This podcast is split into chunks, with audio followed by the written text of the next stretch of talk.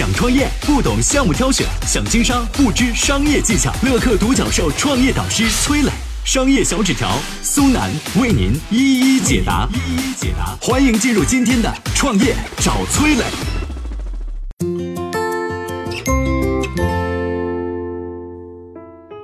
为什么说稀缺才是商业的基础？创业者如何用稀缺的思维去看待商业世界呢？有请崔磊。有请崔磊。不管是任何商业啊，你只要占据一定的稀缺资源，才可能赚到更多的钱。著名的经济学家大卫李嘉图就讲过一个故事，理解了他，你就理解了稀缺性。下面我来具体说一说啊，在英国有一个边远的小镇，小镇上呢有一大片优质的土地，它是处于闲置状态的，没什么人耕种。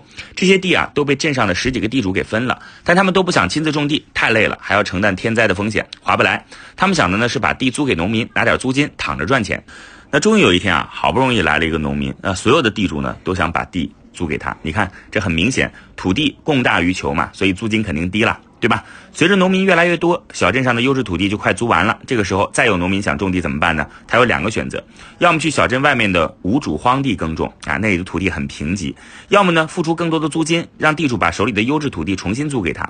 那优质土地和贫瘠土地有什么区别呢？付出同样的劳动，在贫瘠土地上只能产出一百公斤的粮食，而在优质土地上能够产出五百公斤。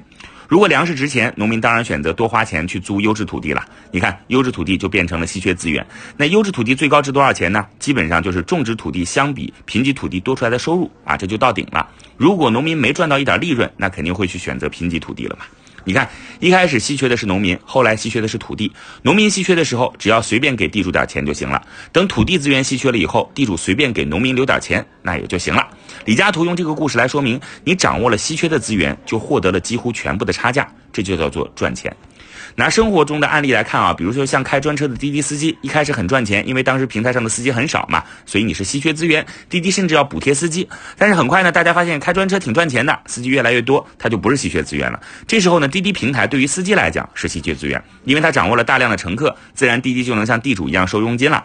没有稀缺就很难赚钱，有些东西看上去不稀缺，但是卖的很贵，商家也照样赚钱，原因是他们的商品可能不稀缺，但是在其他维度占有了稀缺的资源，比如说啊，星星巴克。的咖啡不稀缺吧？但是他们占有了稀缺的地理位置，所以他们也可以卖得很贵。再比如说，声望非常大的品牌，别人没有的技术、制定行业标准的能力、拥有强大的人脉资源等等，这些都是稀缺资源。看待商业世纪，记住用稀缺思维去看，谁拥有稀缺，谁就能赚更多的钱。我曾经呢跟很多创业者沟通过，发现创业者最大的痛点就是缺少资源、缺少链接。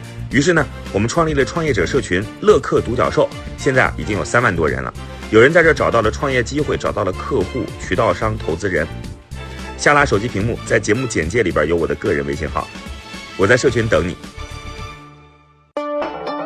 有请商业小纸条，请商业小纸条。商业世界中有些稀缺性是企业本身具备的能力，但是有些稀缺性呢，就是商家的小伎俩。咱们来说两个有意思的事儿。美国啊，这个造电脑的一个公司叫 IBM，大家比较熟了吧？最先的时候呢，推出过一款激光打印机。这公司呢，哎，挺机灵的，它把激光打印机分成高档、低档两种。哎，高低档之间价格差距很大。你觉得哎，这挺正常的是吧？低档的应该是用了更便宜的配件嘛，技术更落后，成本低嘛，所以卖便宜点是吧？那客户基本上跟你都是一个想法，但实际情况根本不是这样。啥意思？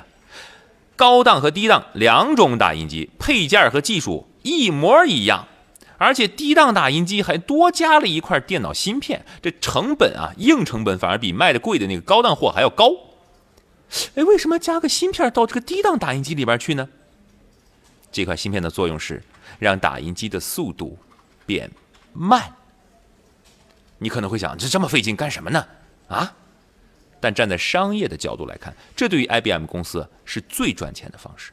因为 IBM 想让更多的人购买贵的打印机，就必须让便宜的那种速度慢下来，这样才能让高档打印机凸显出性能优势啊，显得更稀缺嘛。又有人说了，哎，为什么不给低端打印机专门设计一套差点的配件呢？因为专门设计两种不同的打印机，成本反而更高啊。不如就用同一种材料吧，哼，然后呢，加个芯片啊，用小小的成本拉大两种打印机的差别。但这种保持稀缺性的策略啊，说实话啊，这讲出来之后呢，大家就有点嗯，是吧？感觉耐人寻味了。为什么呢？因为这个处理方式一旦消费者知道，就会给品牌带来很大的伤害。同样，诺贝尔经济学家塞勒讲过一个事儿，说美国芝加哥有一个知名餐厅非常受欢迎，客人经常排队等半天，尤其周末晚上黄金时段，不提前很久你都订不到座位。芝加哥大学呢，两位经济学家建议餐厅老板说：“哎，我们是研究经济学的，我这么着给你个建议哈，既然生意这么火啊，你们应该以拍卖的价格来出售黄金时段的这个就餐的位置，哎，价高者得。反正你们也不缺客户，那就好好利用你们的稀缺性，多挣点钱呗。”但这个餐馆老板听了之后摇摇头：“嗯，不行。为啥不行呢？